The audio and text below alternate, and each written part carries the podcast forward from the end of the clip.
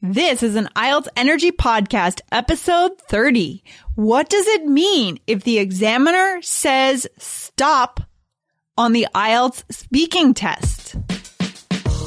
You are listening to the IELTS Energy Podcast from All Ears English. We believe in connection, not perfection, and we are here to show you how to get the seven that you need on your next IELTS exam. Subscribe to our show and join Jessica Beck, the Examiner of Excellence, and Lindsay McMahon, the English Adventurer. Coming to you from Portland, Oregon, and Boston, Massachusetts, USA.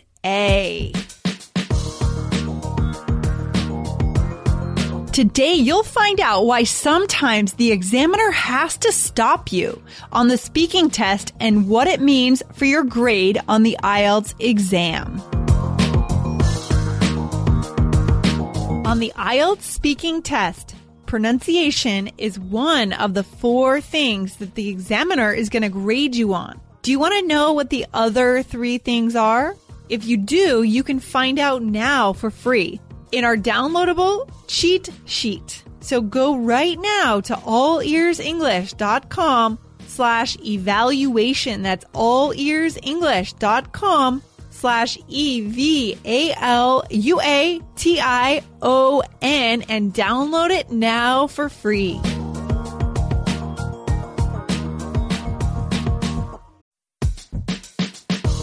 Wondering about your fluency level? Take our simple English fluency quiz and find out if you're 50% fluent, 65% fluent, or 80% fluent. Plus, get ready for an exciting new course release coming up in early June. Learn from real English conversations so you can finally get confident. Take the quiz at allearsenglish.com slash fluency score.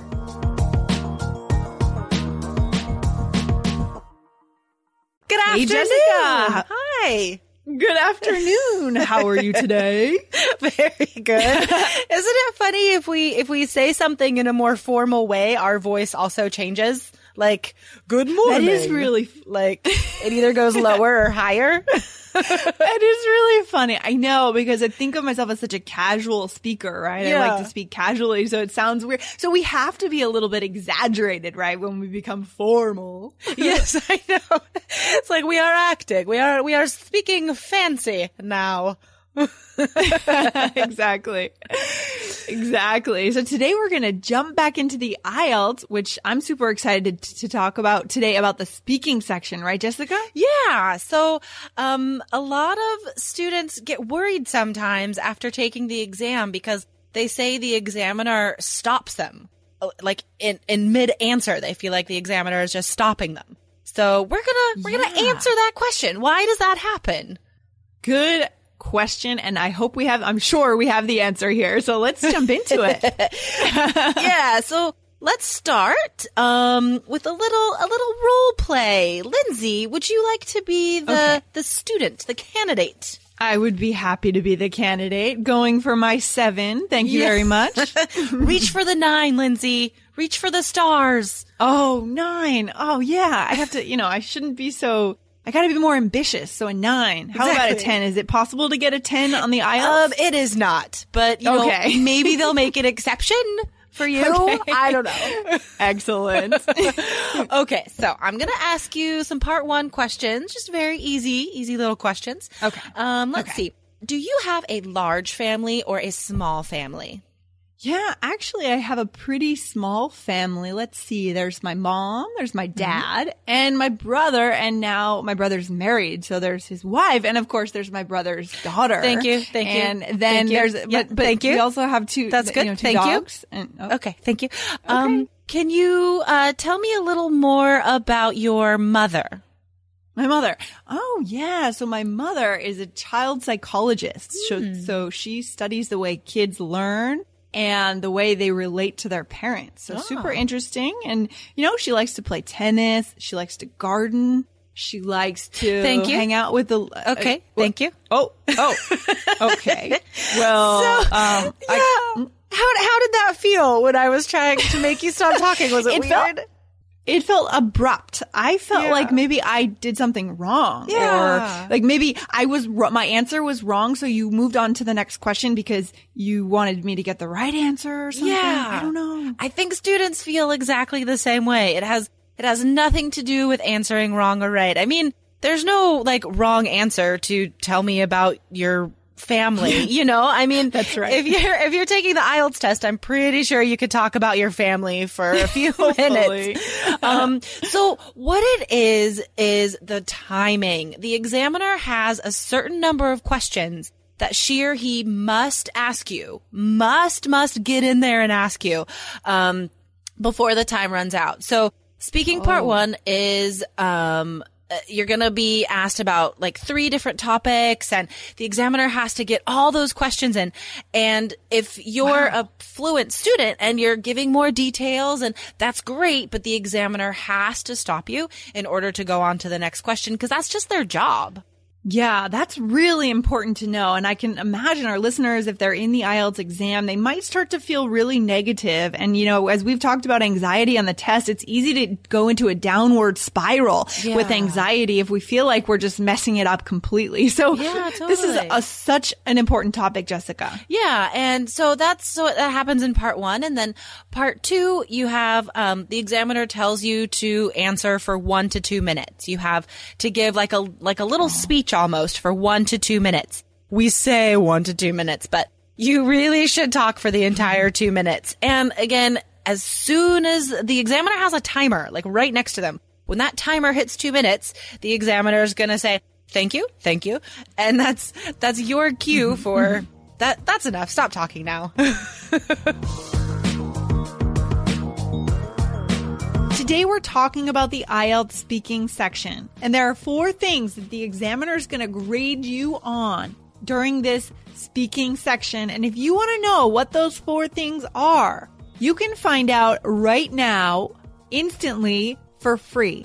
Go to allearsenglish.com slash evaluation. That's allearsenglish.com slash E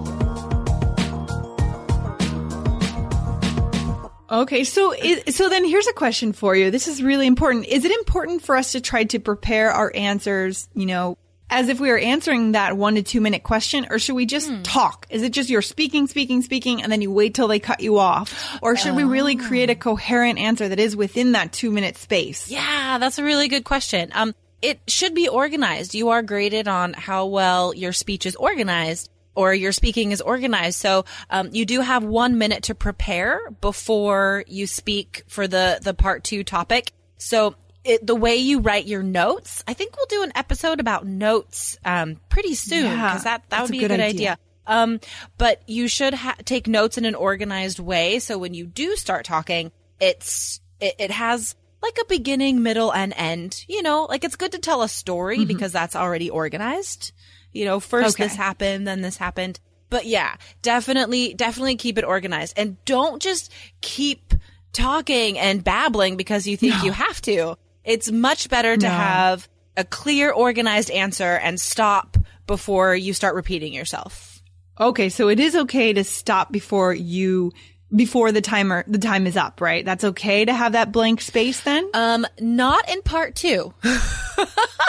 Not in part two. So, okay. yeah. So part one and part three, the examiner asks questions and the candidate just must, must answer. Um, and those, those answers should be short-ish, you know?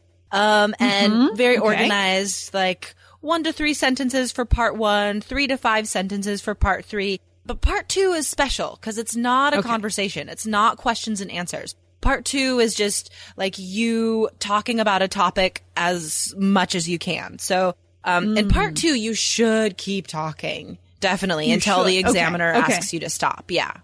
Well, that's important to know then. There are very different ways to handle these different parts. They're not all the same. That's really key. Yeah, yeah. Just just remember, you know, like like any standardized test, timing is really important. Um, and the examiner has a job to do, right? Like that's that's somebody's job is to ask you the right questions and try to encourage you to give the vocabulary and and give the the language functions like comparing and giving opinions and these sort of functions. It's the examiner's job to try and get you to do those things. So that's why she or he has to stop you sometimes so they can go on to the next question. Yeah. Okay, so the point is don't take it personally. Don't think you're doing anything wrong. It's just that the examiner is making sure that they are on target and on track to keep their job, right? Exactly. exactly. It's not about you. It's not about you. It's about them. it's not about you. yeah. That is excellent. Thank you so much for letting us know. This is a really key topic that I'm sure is on the minds of our listeners. So hopefully that was helpful for you guys and let us know if you have any follow up questions about this one. Please Okay? do. Yep. Please do. Okay. So thanks so much, Jessica. That's been great. And uh, have a good one. My pleasure. You too. See you, Lindsay. Take care. Bye. Bye. Thanks so much for listening to the IELTS Energy Podcast from All Ears English. And if you want to get tips from Lindsay and Jessica every week on how to get a seven on your next IELTS exam, be sure to subscribe to our podcast on your computer or on your smartphone. Thanks again and see you soon.